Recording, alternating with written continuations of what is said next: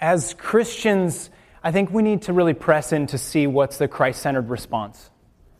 And something that came to mind this week is a passage from Isaiah chapter 9. And this would be familiar to you if you've been around, you know, church around Christmas, but this is talking about Jesus. It says this For to us a child is born, to us a son is given, and the government will be on his shoulders, and he will be called Wonderful Counselor, Mighty God, Everlasting Father, and Prince of Peace. Of the greatness of his government and peace there will be no end. He will reign on David's throne and over his kingdom, establishing and upholding it with justice and righteousness from that time on forever. The zeal of the Lord Almighty will accomplish this. You see, Jesus is the Prince of Peace. And there's no peace, real, lasting, true peace apart from Jesus Christ and we serve King Jesus who rules his kingdom with justice and with righteousness.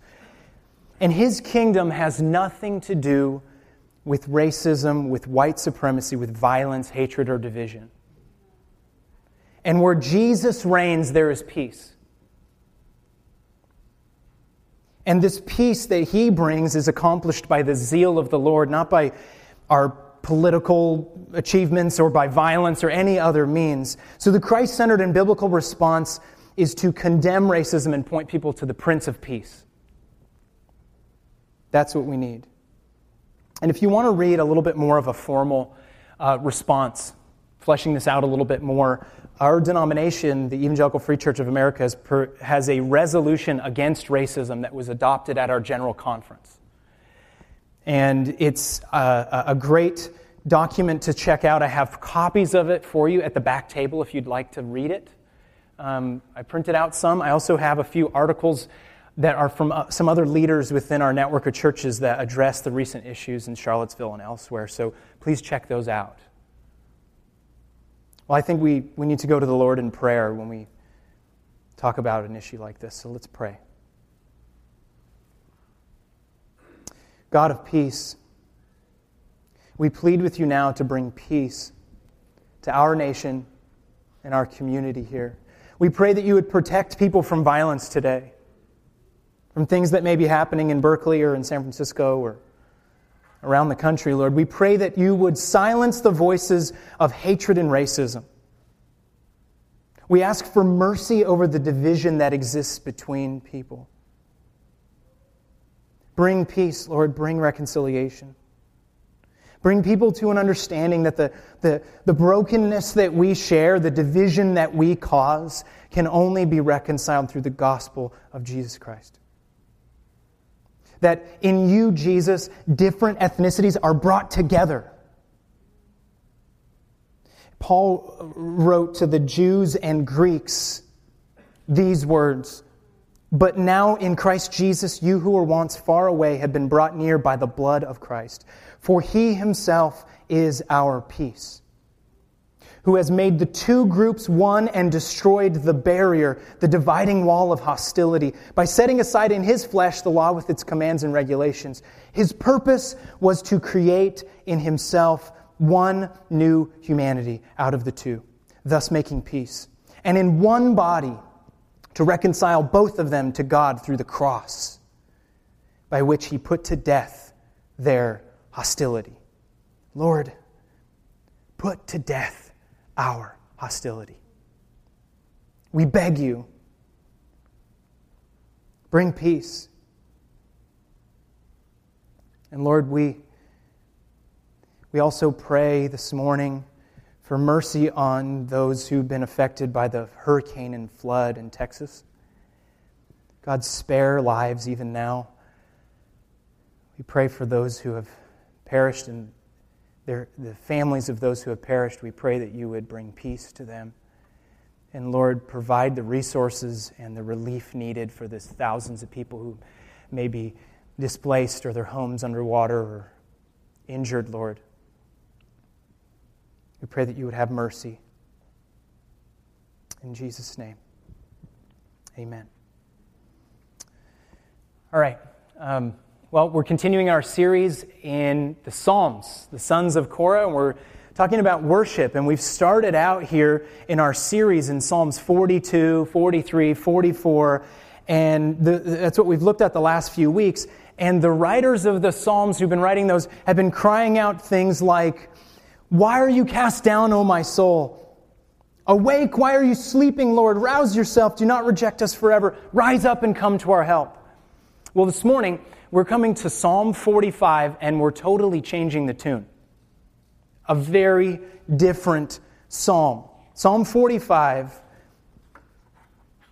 follows these psalms of distress and now comes in with a completely different song.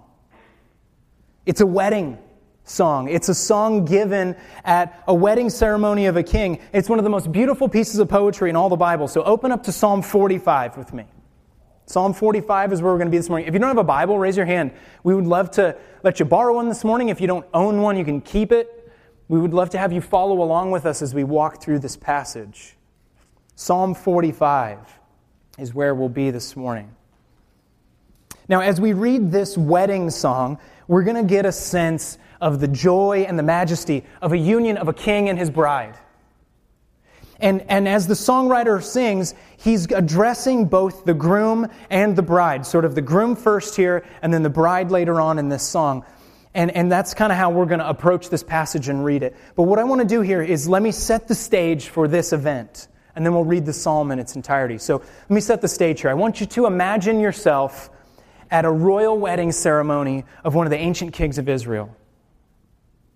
Okay, you're sitting in the viewing area of a great palace covered in gold and precious jewels and ivory. All the nobles and the royal family are seated at the front.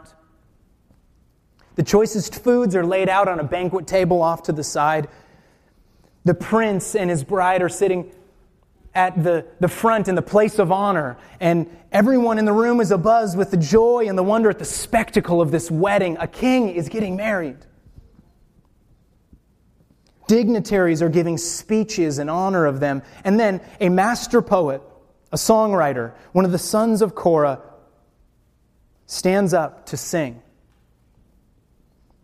And you can, I, I, can just imagine everyone stops and pauses to listen and leans in and tries to listen to this beautiful lyric and song that's going to come from this master songwriter. And this is what he sings aloud to them Psalm 45.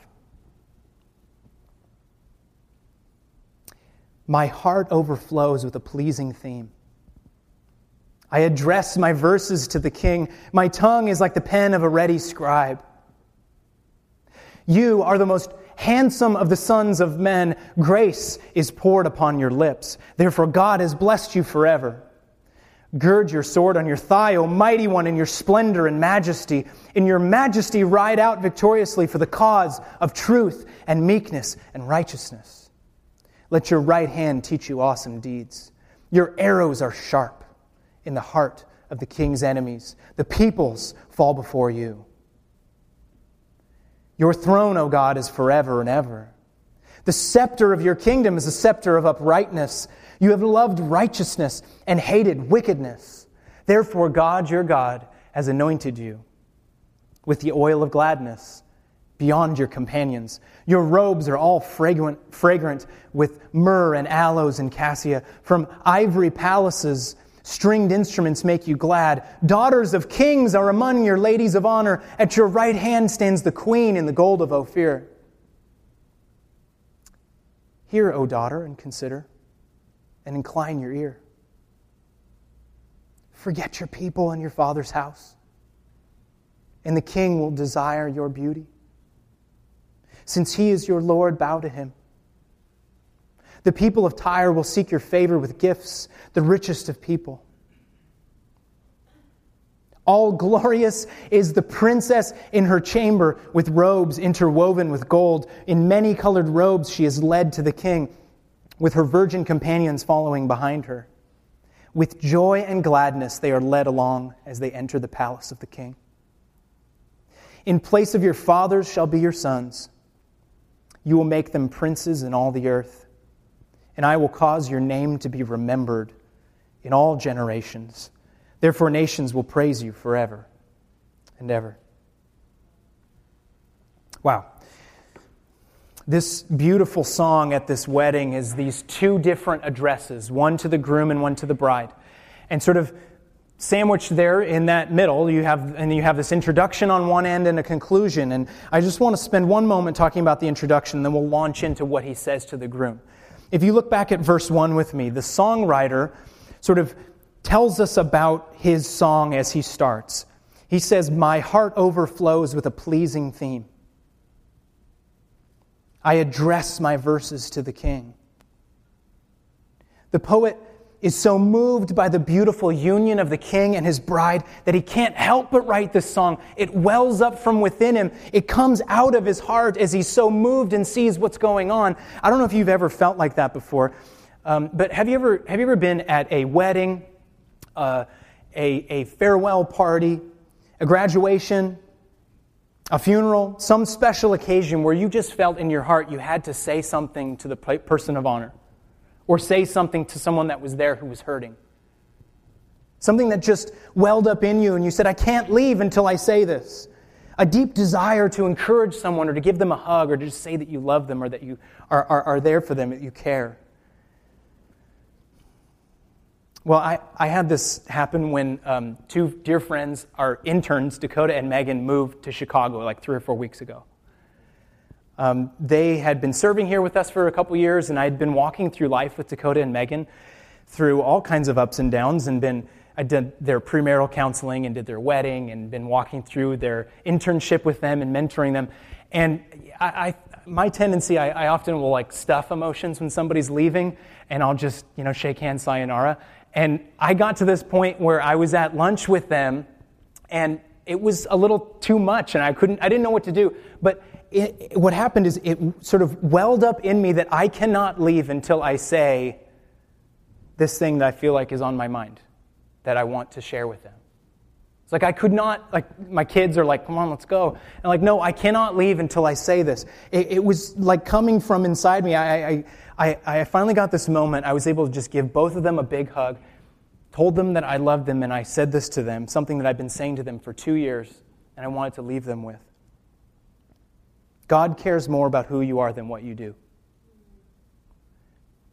And I knew in that moment they were heading off to school and they're going to be in a high pressure environment. That was what the Lord had put on my heart to say, and I felt it welling up in me. It's like I could not stop myself. I had to say it.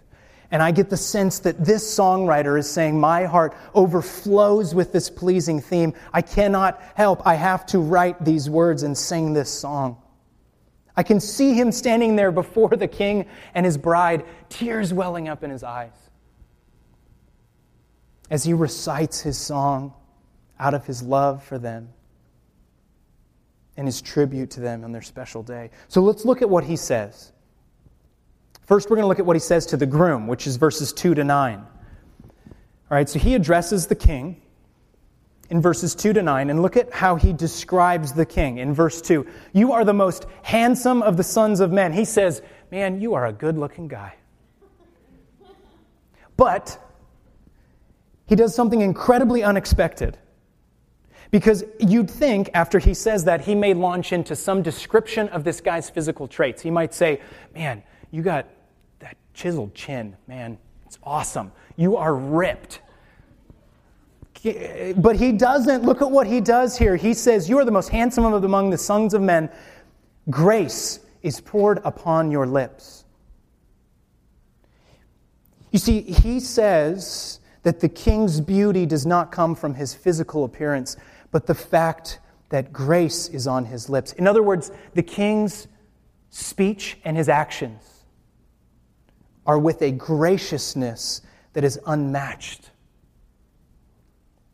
So his beauty lies in his character, his wisdom, his kindness towards his people. And that in turn evokes this divine blessing. Therefore, you're blessed by God. God has given him this graciousness. Contrast this with how we think about leaders today. What defines handsomeness or strength? Think about the type of rhetoric you see blasted around on your Facebook page or on the web or with your friends or with leaders in, across this country. There, are, there is so much selfishness, violence, hatred, and hurt in people's words. And, and our leaders often embody the exact opposite, which is what the NIV, the version, NIV version says in verse 2 lips that are anointed with grace. I don't know about you, but I long for more gracious speech. I long for a king who is like this king in Psalm 45, one who is called beautiful because of his grace and wisdom and gentleness and kindness towards people. But you know what? As gracious as he is, this is not a weak king. He's powerful. He's a mighty warrior. Look at verses 3 to 5. This king has a sword and he's riding out victoriously with razor sharp arrows. So just imagine what he looks like as he's sitting there. I kind of imagine at his wedding, he may have been dressed like you see a royal wedding in England, or you see a, a military officer who gets married and is decked out in their military uniform, and you see their bars of rank and they've got their medals hung off of their jacket. They may have a sword or firearm, or they've got their perfectly polished black boots. They are decked out, and the impression that we're supposed to get is of strength and of prestige. A man trained for battle. But here we have to ask what battle is he trained for?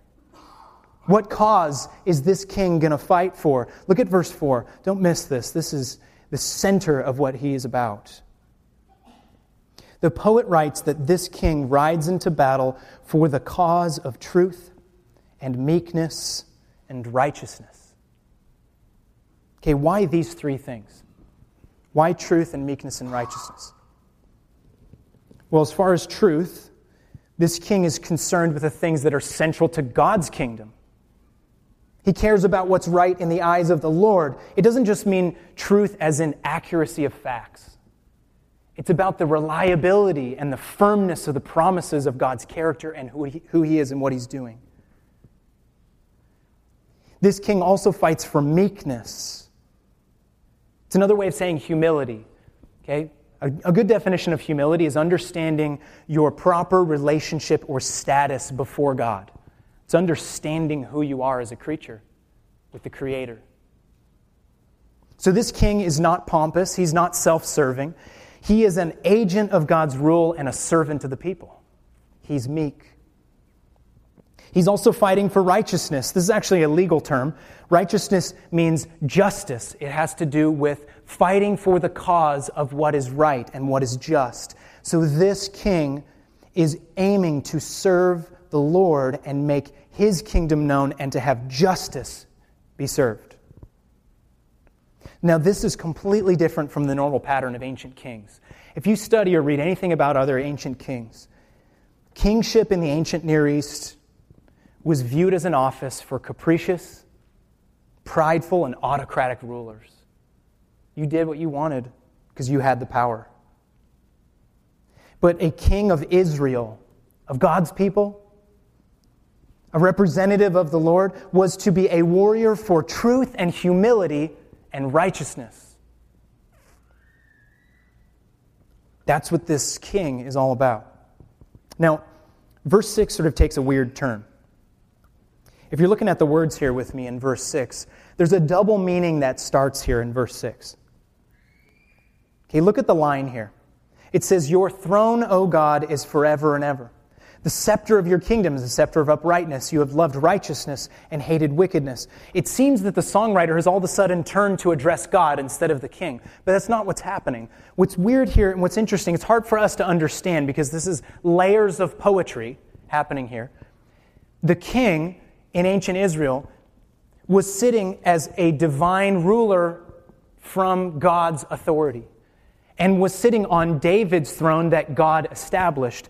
So the, the songwriter, in a strange way, can sort of address the king using this godlike language. He's actually speaking about the truth of God's kingdom and God's throne being God generated, and at the same time, the king being a representative of God and almost God like in what he does. Now, he's not God, but he's representing God. So, God, your throne is forever and ever. That is true, but it's like he's saying, and he's making this bridge that that, that he wishes that this king would, would be on that same throne and carry that mantle and would carry on forever and would, would be a, a, a ruler like God is, loving righteousness and hating wickedness.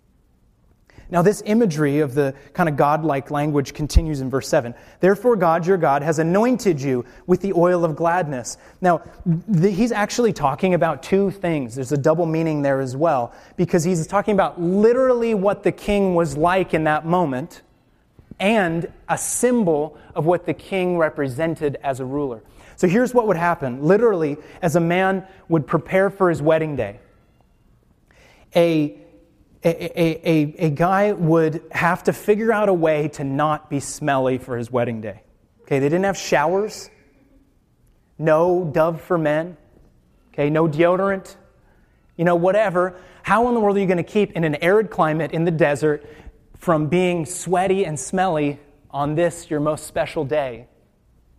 Literally, what they would do in the ancient world is you would strip down and maybe wash a little, but you would take fragrant oil, oil that is infused with spices, and you would rub it on your body. You'd stick it in your armpits, you know, whatever, try and cover up your sweatiness, all right? So this is how you would prepare. You would show up on your wedding day, and you would be like slick, covered up in oil. I mean, maybe not that much, but, you know, you could tell. So the songwriter is literally looking at the king. Imagine him standing there, and he's looking at him and saying, You have been anointed with oil. Like he sees and smells this oily, fragrant skin on the king. And he makes this poetic connection to the fact that this is a symbol of God's anointing over this king that the, the, the, writer of this psalm sees a bigger picture that this king has been chosen to rule God's people, to uphold the law, to guide them into righteousness. And this oil is the symbol of what's going on. So he, he literally stands there and sees that and makes this connection. I can just imagine standing there in this moment at the wedding ceremony. The songwriter makes the place of where they are so vivid he talks about the fragrant oils. And then in verses 8 to 9, he talks about the stringed instruments in the ivory palace, the, the beauty of the decorations of the place that they are in, the daughters of kings who are there to honor them and to sit in the wedding party, the, the queen, the princess herself, decked out in gold. I, it's like he pauses at this moment at the end of verse 9 to take it all in. His sense of smell is illuminated by those fragrant oils. He stops for a moment to smell the myrrh, the aloes, the cassia. His sense of touch is pleased by the smooth and cool ivory that decorates the palace. He marvels at the glory of the place that they are in and how beautiful it is. His eyes are caught by the sparkle of the gold jewelry that is being worn. He marvels at the, the, the king and the, the, the bride and the, the bridesmaids who are there and look so perfect and beautiful in their best clothes. You can see, it's like we can smell and we can feel and we can see the moment here at this ceremony in our mind's eye. And now is when the songwriter turns to address the bride at this most pivotal moment. This is verses 10 to 15. This, this psalmist turns to the bride, and I can just imagine this master lyricist taking a, a small step in the direction of the bride as a gesture that he cares, that he wants to speak directly to her. I can imagine him stooping down a little with his tired eyes, smiling through his gray beard, maybe he has a cane, and he peers into the eyes of the bride. It's one of those moments and this wise sage speaks, and you can feel it's going to pierce to the heart. And when he looks the bride in the eye, he sees fear. He sees uncertainty. This hint that something's not right. Because I don't know if you caught this as we read the passage the first time around, but this bride is a foreigner. She's converting to God's people, to be a part of Israel. So as he looks at her and she's marrying into the people of Israel, he says these words to her. Look at verse 10. Hear, O daughter, and consider, and incline your ear. Forget your people and your father's house, and the king will desire your beauty. Since he is your Lord, bow to him. The people of Tyre will seek your favor with gifts, the richest of people.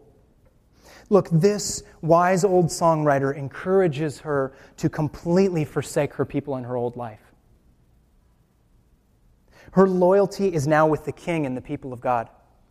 She can't continue in her old ways and serve the gods of her former people. He is saying to her that she must pledge allegiance to the Lord and become part of a new people. And he encourages her to fully submit to her husband, the king, as a symbolic gesture of belonging to the people of God whom this man is called to rule. And the result is that of her complete devotion is that the, uh, to the king and God's people is that the people of Tyre will bring her great gifts. Tyre was a, a major trading post in ancient Phoenicia. And so the richest of people lived there, and they were going to bring her gifts and seek her favor. Now, the scene moves from a direct address to the bride to this moment of the processional of the bridal party. This is one of my favorite moments in a wedding. It's like he's recounting the glory of what happened when the bride and her bridesmaids came in. Look at verse 13 again. I want to read this again. All glorious is the princess in her chamber, with robes interwoven with gold. In many colored robes she is led to the king, with her virgin companions following behind her. With joy and gladness they are led along as they enter the palace of the king. I love this moment. It's all led up to years of preparation, months of planning. Everyone is there, and there's the bride at the top of the aisle. Everyone turns and looks and sees her beauty. And she comes with gladness, with joy.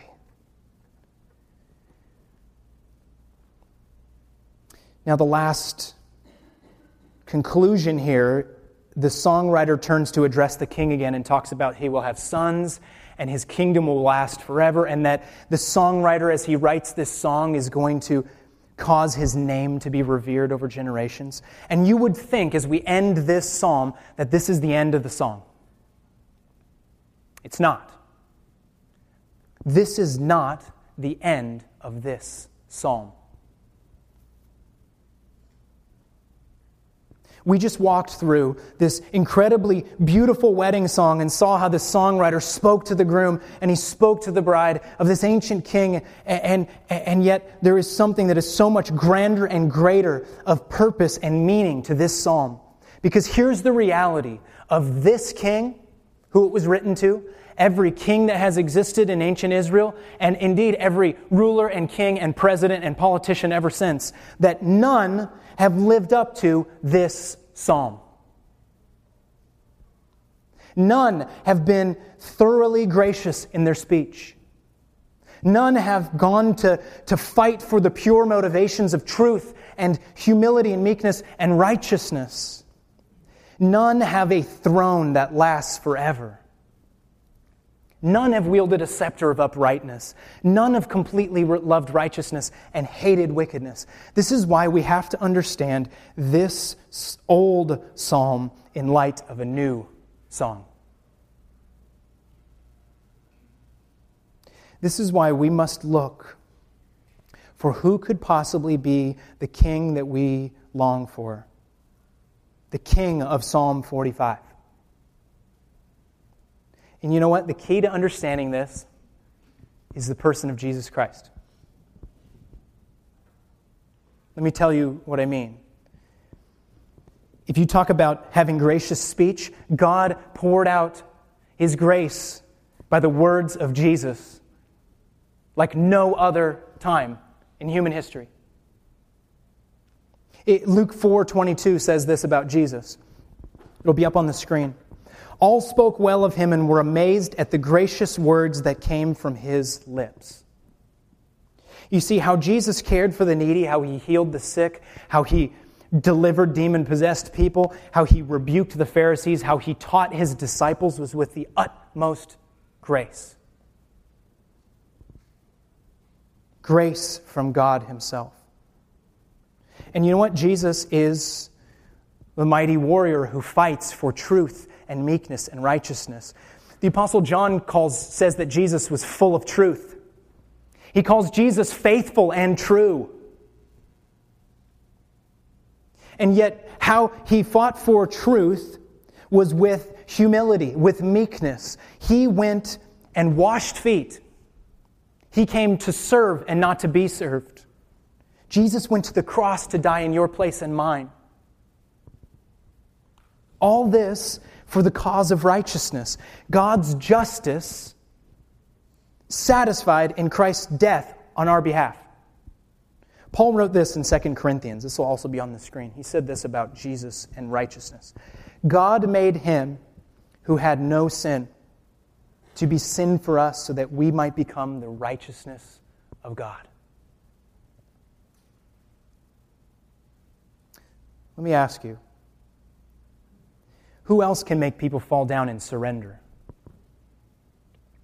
No one but the victorious and resurrected Jesus. That's who. Who else sits at the right hand of God and will reign on David's throne forever and ever? No one but King Jesus. Who else has perfectly loved righteousness and perfectly hated wickedness? No one but the sinless Savior, Jesus.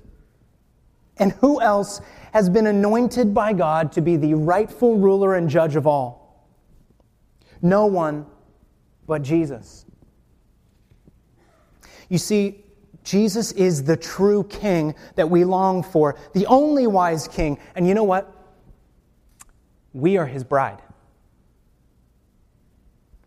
If you read the New Testament, you'll see that the church is called the bride of Christ over and over again.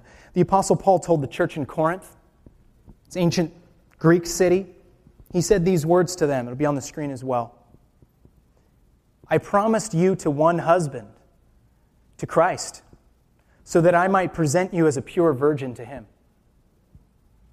Paul is imagining himself like the father of the bride, like Steve Martin.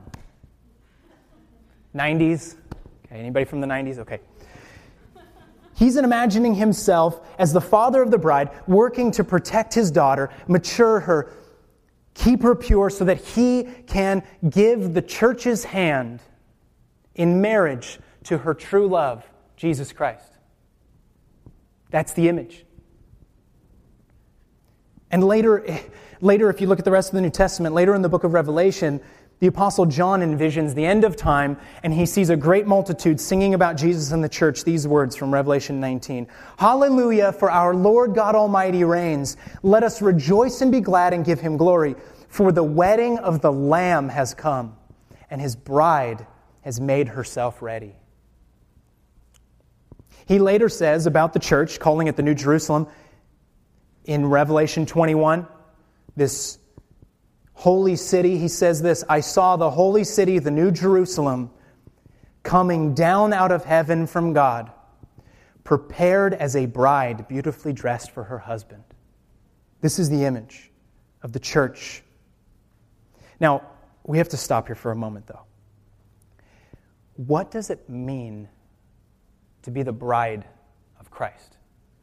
I, mean, I can tell you that that's the metaphor. But why use this metaphor to talk about our relationship with Jesus? I think the answer lies in this psalm.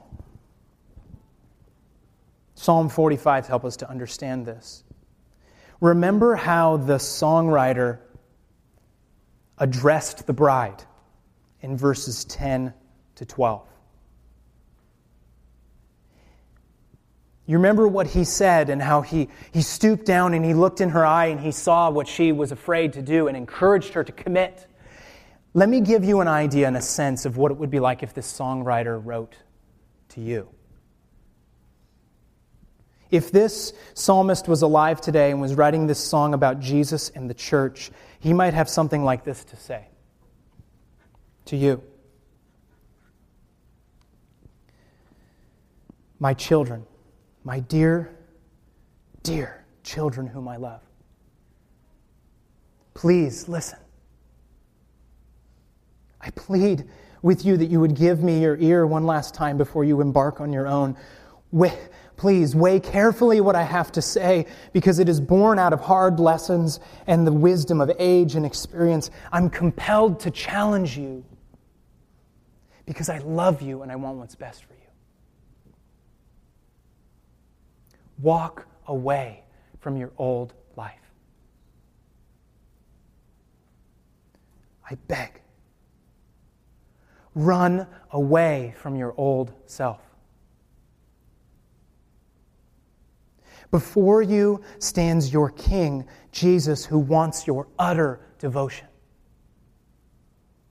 Your old life, with its false gods, its empty promises, its self centered priorities, and its bondage to sin has complete you have to completely renounce this or else you will not cannot be faithful to your new husband you see jesus is your lord bow to him alone. If you try to keep grasping for your old loyalties and practice your old habits, to embrace your old life, he will reject you. You have to commit, you have to marry Jesus and pledge your exclusive devotion to him. And you know what will happen? you will be blessed beyond your wildest dreams. And I don't mean blessing that is centered on you and what you want, it's nothing that you have earned. It is because you are now wedded to the true King, the only gracious and wise and powerful and righteous and perfect King. Listen to my plea, please. There is no better place and no better person. Can you hear the desperation and the heart of the songwriter? Can you feel it? Can you see how the image of being uh, married, of, of being a bride to Jesus, requires our utter devotion? What strikes me is after the psalmist writes those words of challenge, of encouragement, of looking in the eye of that bride and saying, Go for it, he then recounts the entrance of the bride into the room. And look at what he says. Don't miss this here in verse 15. He says that the bride and the bridesmaids walk down the aisle toward the king with joy and gladness. With joy and gladness. Remember that he had just sensed that fear and trepidation, that moment where the bride is imagining, oh my goodness, look at what I'm getting myself into. I am, have to walk away from all of that. And he speaks this truth into her life. And then the psalmist goes into this, this line of his of the bride and of the, the wedding party entering the room now with joy and gladness and not fear. She is thrilled to take the plunge. No more fear, no sorrow, no regret about leaving her old life. She's ready to die to her old self and embrace a new life with this new king. So let me ask you what is your heart like when you come to King Jesus? Are you holding something back? Are, Are you afraid to turn away from your old life and let it go? Are you still entangled with your old loyalties? Things that are not of God's kingdom. Friends, listen to the plea of this psalm. Come to your king with joy and gladness. Only this king, Jesus, is worth utterly dying to your old self. Only this king, Jesus, is able to give you a new life that will satisfy. And don't just waltz down the aisle, run down the aisle to him. Run and never turn back. Let's pray.